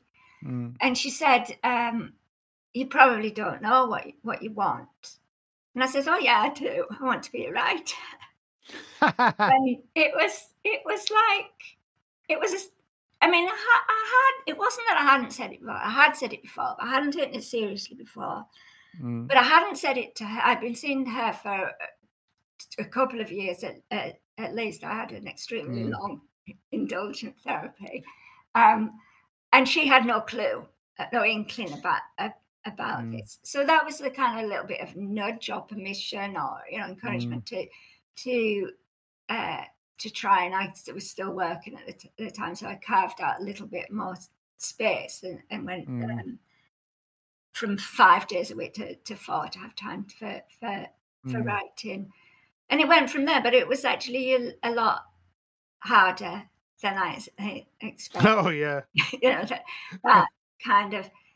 It's one thing writing for yourself and writing for publication is is so much different, more complicated, yeah. and also, yeah, how realizing how much has you have to learn of, yeah. and I just thought because you know I'd published you know I'd published theses and yeah. academic papers and you know I wrote reports etc for for all the time for my for my work. Um, mm. I thought it would be a lot easier than it was. It's very, very one of my favorite quotes is yeah writing is easy you just sit at the keyboard and bleed you know it's it's kind of like that the process and I, and I should explain to this I have just finished an eight year process of writing, designing, editing, doing the layout for photography for a non fiction book, a non fiction book, which is going to be a 500 plus page monster. Uh, but I know from my attempts at writing fiction that fiction's much harder than that. So, uh, yeah, hats off to you goodness me, three novels already out of the stocks and you know out there, fantastic. So tell us about then the first couple of novels, uh, which was Sugar and Snails was the first one, wasn't it? Which actually was shortlisted for a prize, the 2016 Polari First Book Prize, which is fantastic. And then the second book, Underneath, which is really kind of spooky and kind of like I think will make a lot of people go, "Ooh," as subject matter. Tell us about those two first. Yeah, Sugar and Snails um, is about a woman who's kept her past identity secret for 30 years, afraid she'll lose everything if her secret gets out. Uh-huh. And its themes are um, adolescence and, and the difficulties of the huge change, psychological and physical changes of, of adolescence and how that is, is managed or not managed sometimes. Um, gender, and I was always interested in sort of like gen, you know, how we determine gender, right. gender, gender roles, and um, why have we got these still strict boundaries between yeah. and, and female that, and some don't so comfortably fit within them. Mm. And um, invisible vulnerabilities, so that that she had you know kept this thing hidden for all very successfully for all all this this time, as a lot of people do, mm. and and particularly you know I think as I've said before, people who work in human services uh, mm. use their clients whatever to so they don't have to show their own own issues, and yeah, that was was um, shortlisted for the Polari First Book Prize, which is for um, any aspects of, of books, fiction and non-fiction, about um, the LGBT experience. All right. And um, my second novel, Underneath, is about a man who seeks to resolve a relationship crisis by keeping a woman captive in a, a cellar, which of course is you know the straightforward thing that you would just do do that. It, it it's kind of it's a bit more diff, it, it's a bit more of a Marmite book, you know, from mm. my my novels because a lot of people I think who might like it are put off because of that premise, as you mm. say, you know, that mm. it's quite not area that you necessarily want to go into. And a lot of people who like traditional thrillers don't find it too a bit too psychological. So there's there's there's right. a group in the middle who who who do like it. Um, mm. who can take that sort of yeah he's done, he's done something terrible um, but mm. maybe we can and not but we you know we don't excuse it but maybe we can understand that so it's more it's mm. from his point of view and how he actually tries to justify this thing that he's done which actually can't be justified and yeah, yeah. to him Yeah. because it's Yeah. it's not. Well, I, I it's I don't want to give the the resolution away, but obviously it's not a solution. A solution. yeah, yeah. I, I mean, it's quite interesting there because uh, one of the things that you know, uh, even as a historian, you know, I've, I've got a history degree. You learn about some of the great leaders that we look back on and think, "Wow, they were horrible," but they didn't think they were horrible. You know, it's like that uh, that sketch, isn't it? Um, you know, oh, what do you mean we're the bad guys? The Gestapo guy says, "What we're the bad guys, are we?"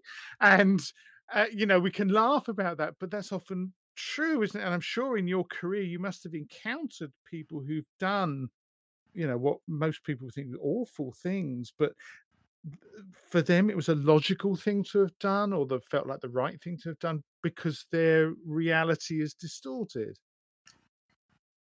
Yeah, I mean, I didn't work so much with with people who'd actually offended in in in my work, although it, though it, it did meet some some people, and and yeah, I Mm. mean, I think it is it's difficult really, um, because I mean, you know, like, do you believe in, in evil? I mean, and I'm Mm. not sure I do, but but um, sometimes it's very hard to to, to understand what you know what the Mm. choices that these that, that people have, Mm. have made, and they've often made bad choices, but but they've ha- often had bad things done to them before Yeah. that, and it can go back generations, which again is is why I think we should be investing more Yeah, yeah, in absolutely. early early childhood.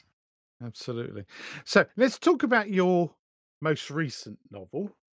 Uh, and uh, this is called Matilda Windsor, which uh, the impression I get, I haven't had a chance to read the novel, sadly, but it, I get the impression it brings together quite a lot of the stuff that we've sort of already talked about in the show and um, your uh, sense that uh, there are things that are, if you like, someone's experience can really affect uh, what happens to them, uh, and uh, it's it's as much to do with getting other people to understand and perhaps empathize with that experience as as anything else. Tell us some more about the book. Yeah. So Matilda Windsor is coming home. It's about a brother and sister separated for 50 years and the ideological young social worker who tries to reunite them.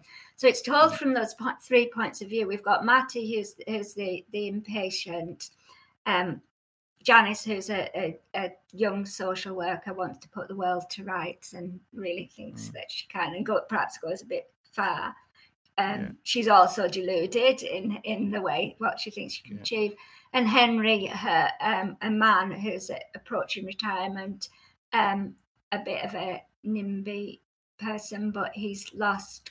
He's, he's still um, grieving or still trying to hoping that his sister, who left when he was six, will come back home again, and he Right. can't. He, he's kind of put his life on on hold because of that. So it Mm. mostly takes place within the hospital, but also within Henry's house house in the community, and um and and Matty, um, who is really the main character, even though we, we get the story from the, the three different sides, and Mm. and she's the character that I most love and that readers Right. generally mo- mo- most love. I'm sorry to say that not everybody, Henry, you know, even if your name's um, Yeah. not everybody's able to find sympathy for Henry, but some people Right. do fight for him. Um, but what I did with with uh, the novel is that I wanted to make Matty um, genuinely, uh, if we call it mentally mentally ill, like that you know that Mm. term, so so we can see that she is disturbed and and you know is is Mm. very vulnerable. Um, Mm.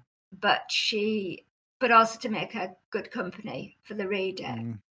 Mm. So she's actually someone who has what would, be called grandiose delusions, so that Right. she has adapted to, and because of really the circumstances that Mm. she, uh, the cards that she's been dealt, Mm. um, to to tolerate living in this place that so she believes that it's her family's country estate that the nurses are her servants that wow. the psychiatrists who interview her are journalists who want to know what the, the latest is and Fantastic. they um so so it's all sort of like organized around her and the, the, the other patients yeah. her, her, her, house guests wow. and so it, it's so she's quite charming uh, in that yeah. that way and she's she's quite funny but yeah. and my biggest worry when i was writing when i really i didn't set out actually to make her funny and my oh, right. concern when she was was oh, am I kind of um, being disrespectful to this? Yeah, yeah. The last thing that I, I would want to do. But I think that that's not been readers' experience that they've been able to um, enjoy the humour while also mm. seeing the the tragedy because it goes back into you know the mm. what happened to her before she was admitted in 1939.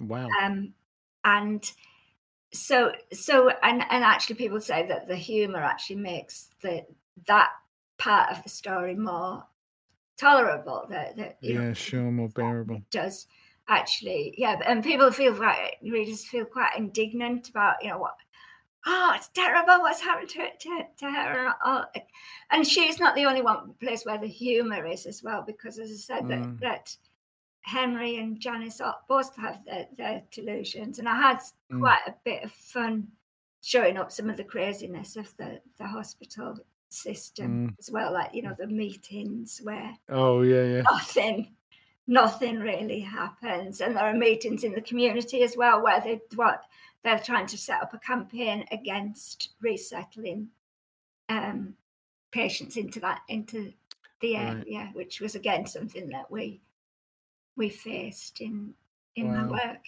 experience. I mean, I get the impression.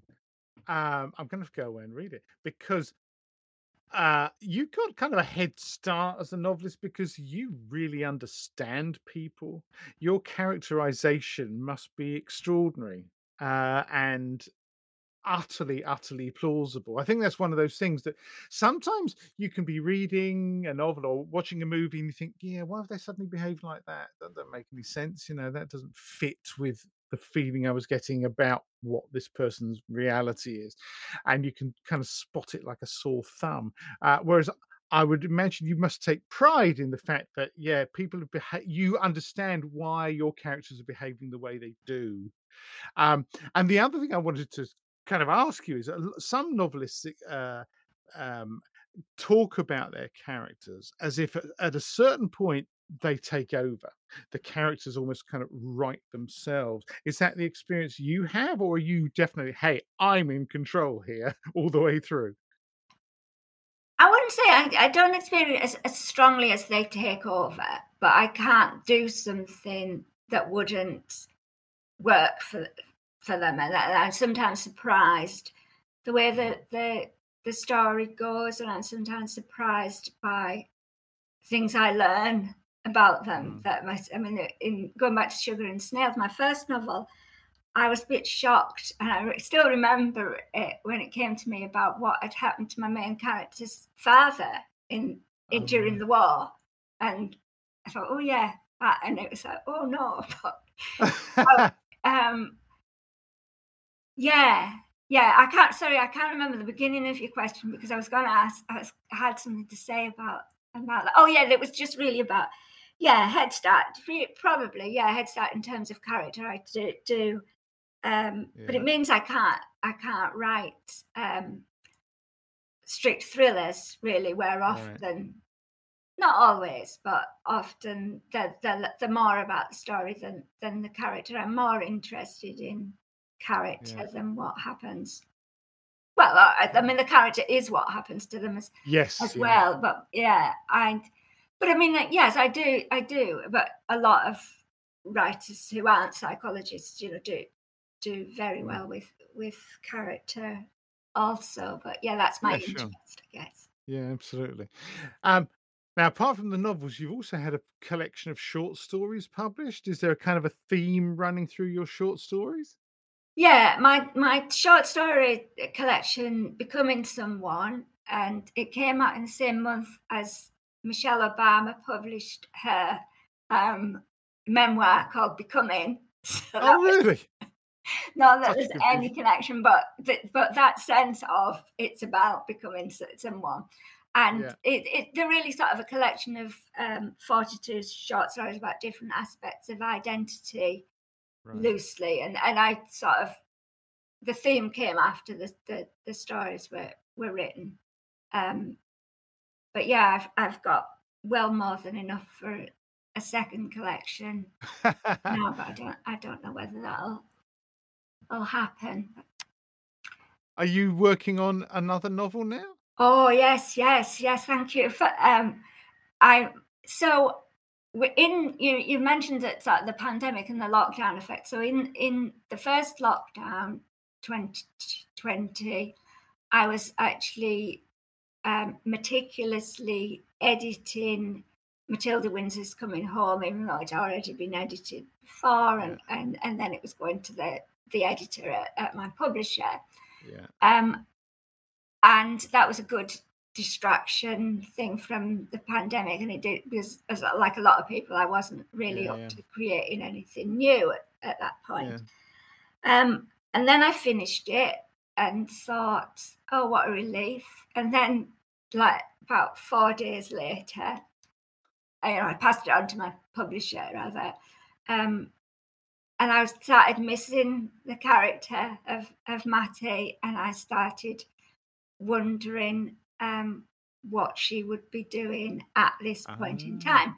And given that the you know the drugs she'd had and all that the life mm that she'd had. I, I had assumed she would be dead, but mm. I thought, well, what if if she isn't? Mm. And um, what if she's a hundred years, looking forward to her hundredth birthday in a mm-hmm. care home? So I started writing that that novel, and that novel um, is current. I don't know uh, about the title really. It's currently called "The Age of Staggered Breathing," but that might change. Um, and it, it's out on submission at the moment. And and how I sum that up, I mean, you don't have to have read because it's thirty year gap. You know, you don't you don't have yeah, to have yeah. read the previous book. It's about a care home resident with delusions of grandeur who discovers she's responsible for the transatlantic slave trade. Oh my goodness! Wow. Okay, well, that what a fantastic premise. that's yeah, amazing. That, that's the first one where I've actually been able to summarize it so succinctly and fantastic, brilliant, fantastic. We're going to have to wrap up. Uh, we could carry on yakking for ages. You're a fascinating woman, and there's so many things. Where I think, oh, we could talk loads more about that. Maybe I'll have to come back on the show some other time. But good luck with your books and your writing career. You know, it's brilliant. I because I know how tough it is. So kudos to you. Where can people find you online, and where, where's the best pe- place for people to get hold of you? Yeah, my, my website is is annegoodwin.weebly.com. If that doesn't work so well, well, it, it should work. But my name, you know, I come up on Google surf, surf surfaces searches and and with an e good goodwin and and, yeah. and if you come to my website there's there's the opportunity to find out more about my books me and my books um to sign up for my newsletter. Anybody who's interested to, to do that and also that qualifies you to get a free ebook. Of prize winning short stories but also to find out about um what's coming next. When there's there's news about that. Fantastic. And I noticed actually that on your website, there's a link to your website of uh, it's almost like a page of links to all sorts of things. And and and I'm going to mention before you go an absolutely fascinating uh, interview thing you did uh, for a site called Stigma Fighters. Uh, wounded healers from clinical psychology to fiction. Really interesting bit of background about you, and yeah, uh, you you do appear. You've you've done some good marketing and publicity there. So you do pop up in quite a lot of places. Fantastic, and thank you so much for coming on the show. It's been an absolute pleasure. Uh, good luck, and I, obviously I'm going to put links to everything that you do uh, in the show notes, so people can just click on the links and off they go. Uh, thanks so much. It's been an absolute pleasure. Thank you, Henry. I've really enjoyed it. Good. I'm glad. And I hope that the weather's decent where you are because it's cold down here. No, it's horrible. well, get yourself a nice cup of tea. Thank you, Anne.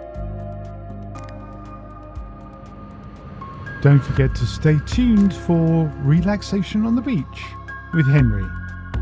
Thanks for listening. Until next time, be well.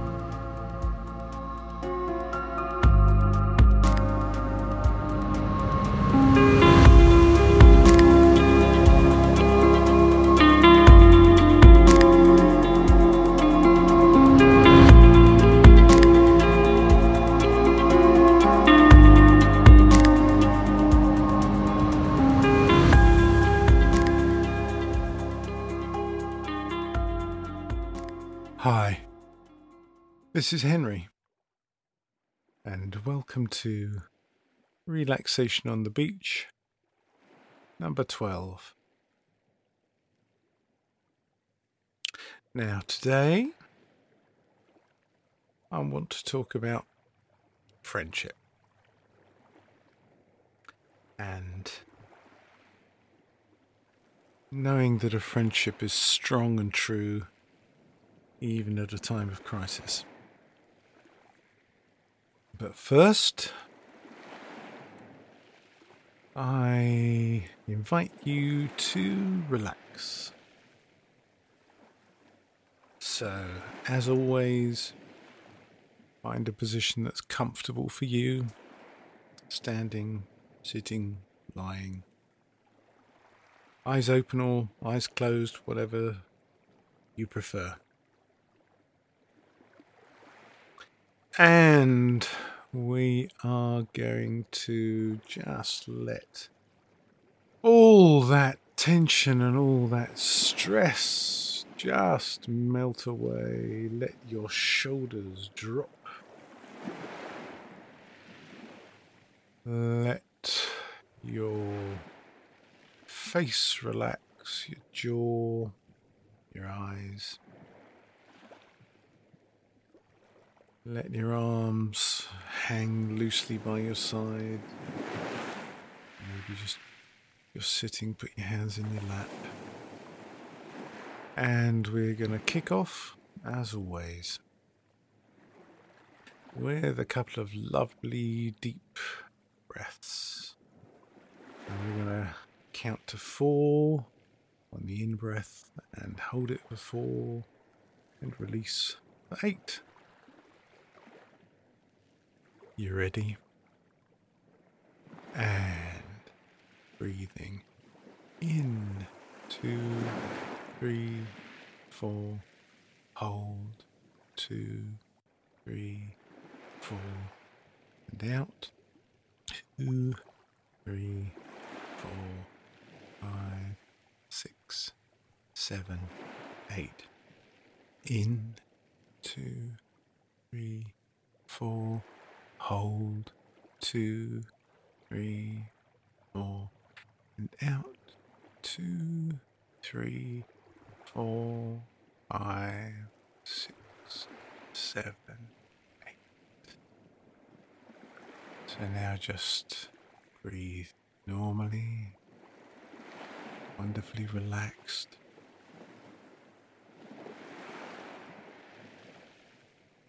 Focus on the breath your home base, or anything else you like to use as your home base. Maybe it's the feeling of where your body makes contact with the chair or the floor, or maybe there's a sound like, I don't know, an air conditioning unit, or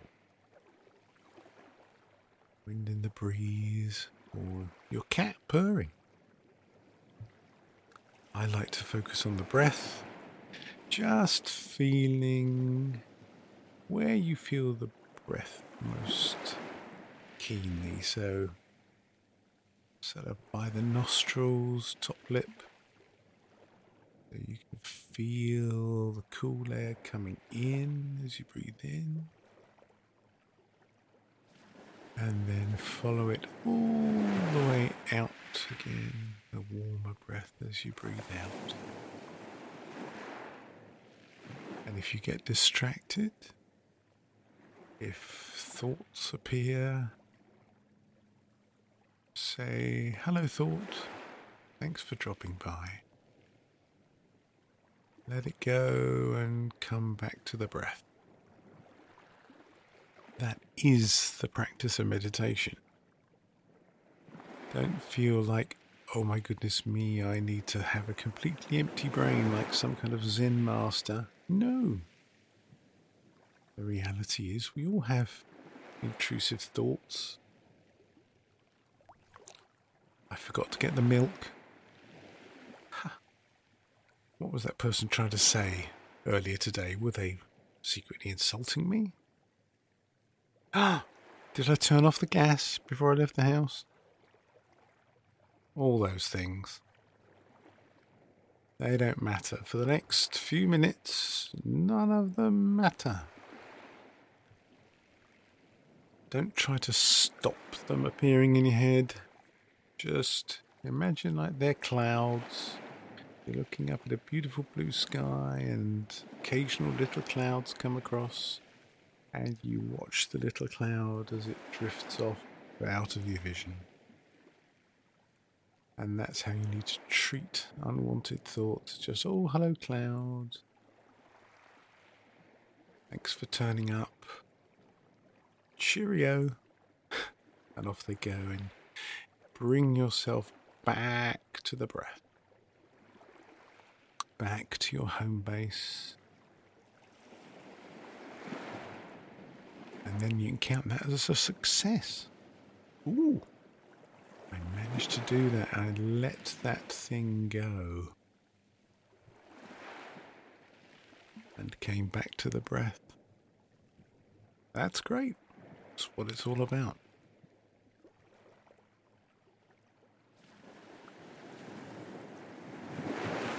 Here's a little other thing you can do. Is play a little game. So focus on the breath and just count how many in breaths and out breaths. So for each in breath and out breath, count it as one. So for how many complete breaths can you just focus on the breath without anything else intruding? Should we give that a go? So, in breath and out breath. That's one. And in breath and out. That's two. So I'm going to leave you for a minute and let you carry on counting for yourself and just see how far you can take the counting before something intrudes and you have to go, let's start again. Go on then. Off you go.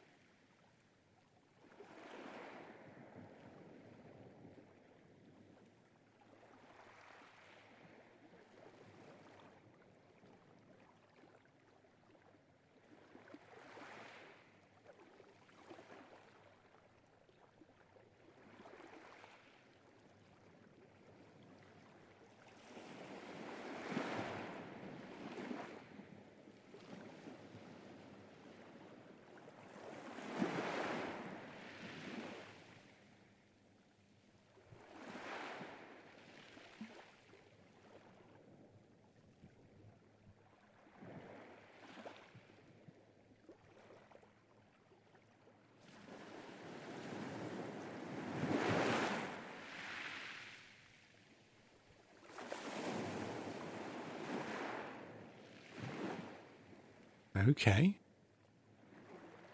How did you get on? That was about a minute, by the way. How far did you manage to get with your counting? If you managed the whole minute without any interruptions from other thoughts, fantastic. Don't beat yourself up if you only went a few seconds before something popped into your head. That's not a problem.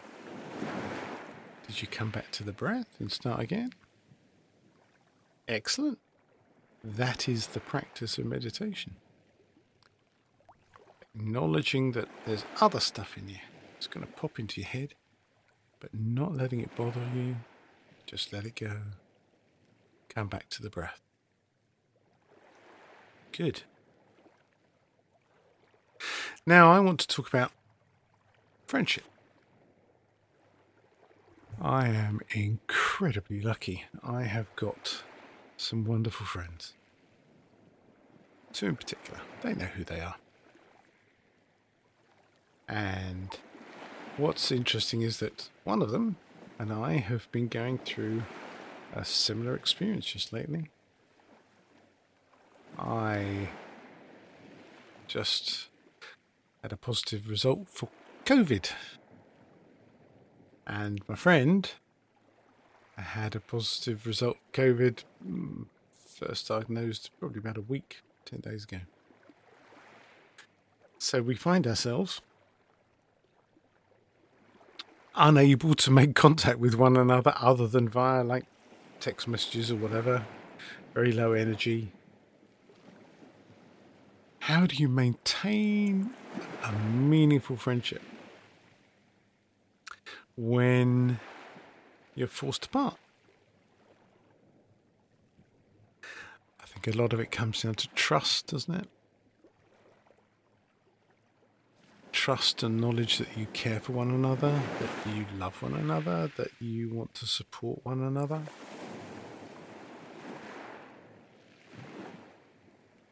I don't know about you, but sometimes it's just the little things.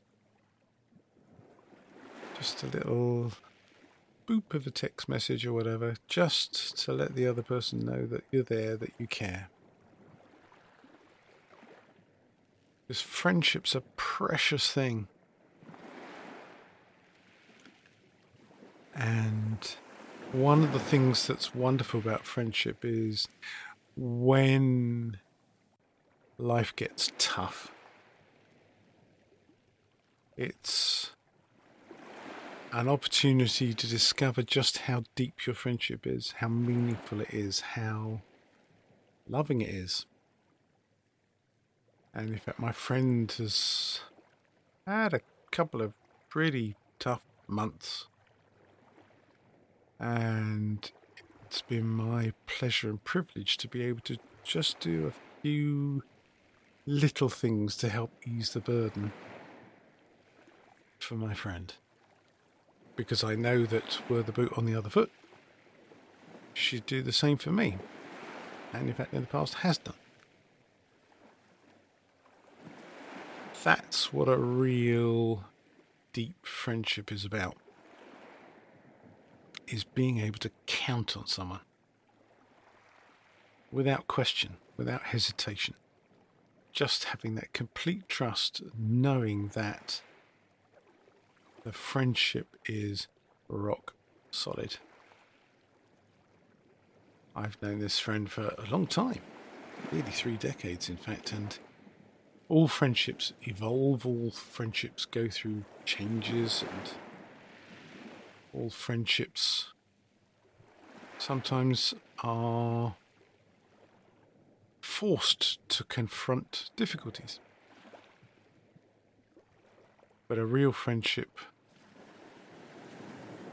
can overcome these difficulties because it's clear that both people involved in that relationship want it to work. Now, I count myself as extremely lucky to have a friendship like that. And so, what this leads me to is gratitude. Gratitude, I think, can get used in quite trite ways of, oh, um, well, I mean, I'm, I'm sure for someone who's seriously ill, it could be as easy as, yeah, I'm glad I woke up this morning. And I when I had cancer a couple of years ago, there were some days like that. But real gratitude often should focus on some of the real deep and meaningful things in our lives, the things that form part of the foundation of our lives, things that kind of help define who we are as people. And gratitude for something like a really deep and close friendship is profound in the same way as gratitude for a deep and meaningful relationship with a partner is profound. And I'm very lucky that I do have a very deep and meaningful relationship with my partner as well. And I have at least one other friend with whom I am. I have a very deep and close friendship, which I'm also profoundly grateful. These are the rocks of our life. When stormy seas arrive, we can cling on to those rocks. They are there for us. They give us a you know a solid ground that we can climb out onto. And we must not fritter those friendships and relationships away. We must make the effort always to let those people know how much we care for them, how much they mean to us. Life's short. It really is. If you have the opportunity to tell, to show someone how much you care for them, don't waste that opportunity. Because if you don't, that way lies regret. And I certainly don't want to end my days with regret. So I do my best to always let those people know how much I love and care for them in every way I can.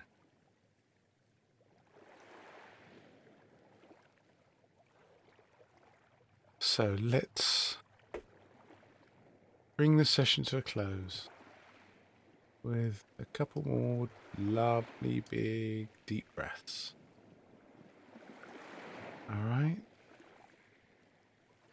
So breathe in, two, three, four, and hold, two, three, four, out, two, three, four, five, six, seven, eight, in, two, three, four, hold, two, three, four, and out, two, three, four, five, six, seven, eight. So now you might want to wiggle your fingers and toes. Gently, slowly open your eyes. Take a few normal deep breaths and get ready to head back to your day. Thanks for listening.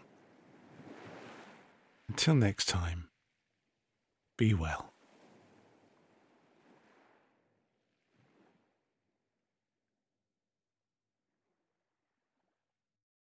This podcast was produced by Henry Hyde. Copyright Henry Hyde, 2022. If you've enjoyed the show, please consider subscribing via your normal podcast player such as Apple, Google, Spotify, or Amazon. You can also support the show directly via our Ko-fi page. That's ko-fi.com slash inside your head, all one word. That's ko-fi.com slash inside your head, where you can make donations in multiples of just £3, the equivalent of a cup of coffee. All donations are gratefully received and go directly to the production costs of the show. Thank you.